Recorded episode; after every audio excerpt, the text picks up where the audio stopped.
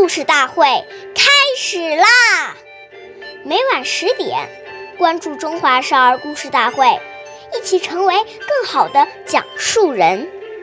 岁月易流逝，故事永流传，弘扬中华瑰宝，传承红色基因。我是中华少儿故事大会讲述人朱凯言。今天我给大家讲的故事是《故事大会红色经典故事》第十六集，任弼时获得防线比赛冠军。担任中中共中央秘书长的任弼时爷爷带领机关干部在驻地附近。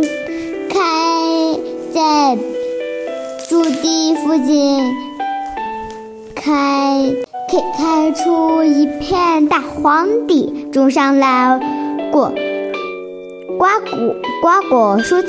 他还以身作则，积极投身于防沙活动，并向三五九旅王真。旅长要了一部刹车，在工作之余，像别人一样盘腿而坐，挑起防沙雪防棉纱。他也坚，他也坚热不波的力，反复练习，经历了一次又一次的失败，直到累得不直不起腰，终于成为一。一位防沙高手。一九四三年三月，中央机关决定该场一次纺线比赛。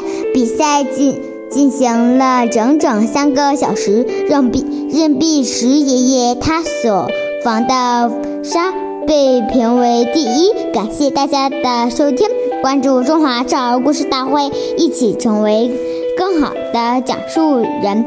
我们下期节目再见。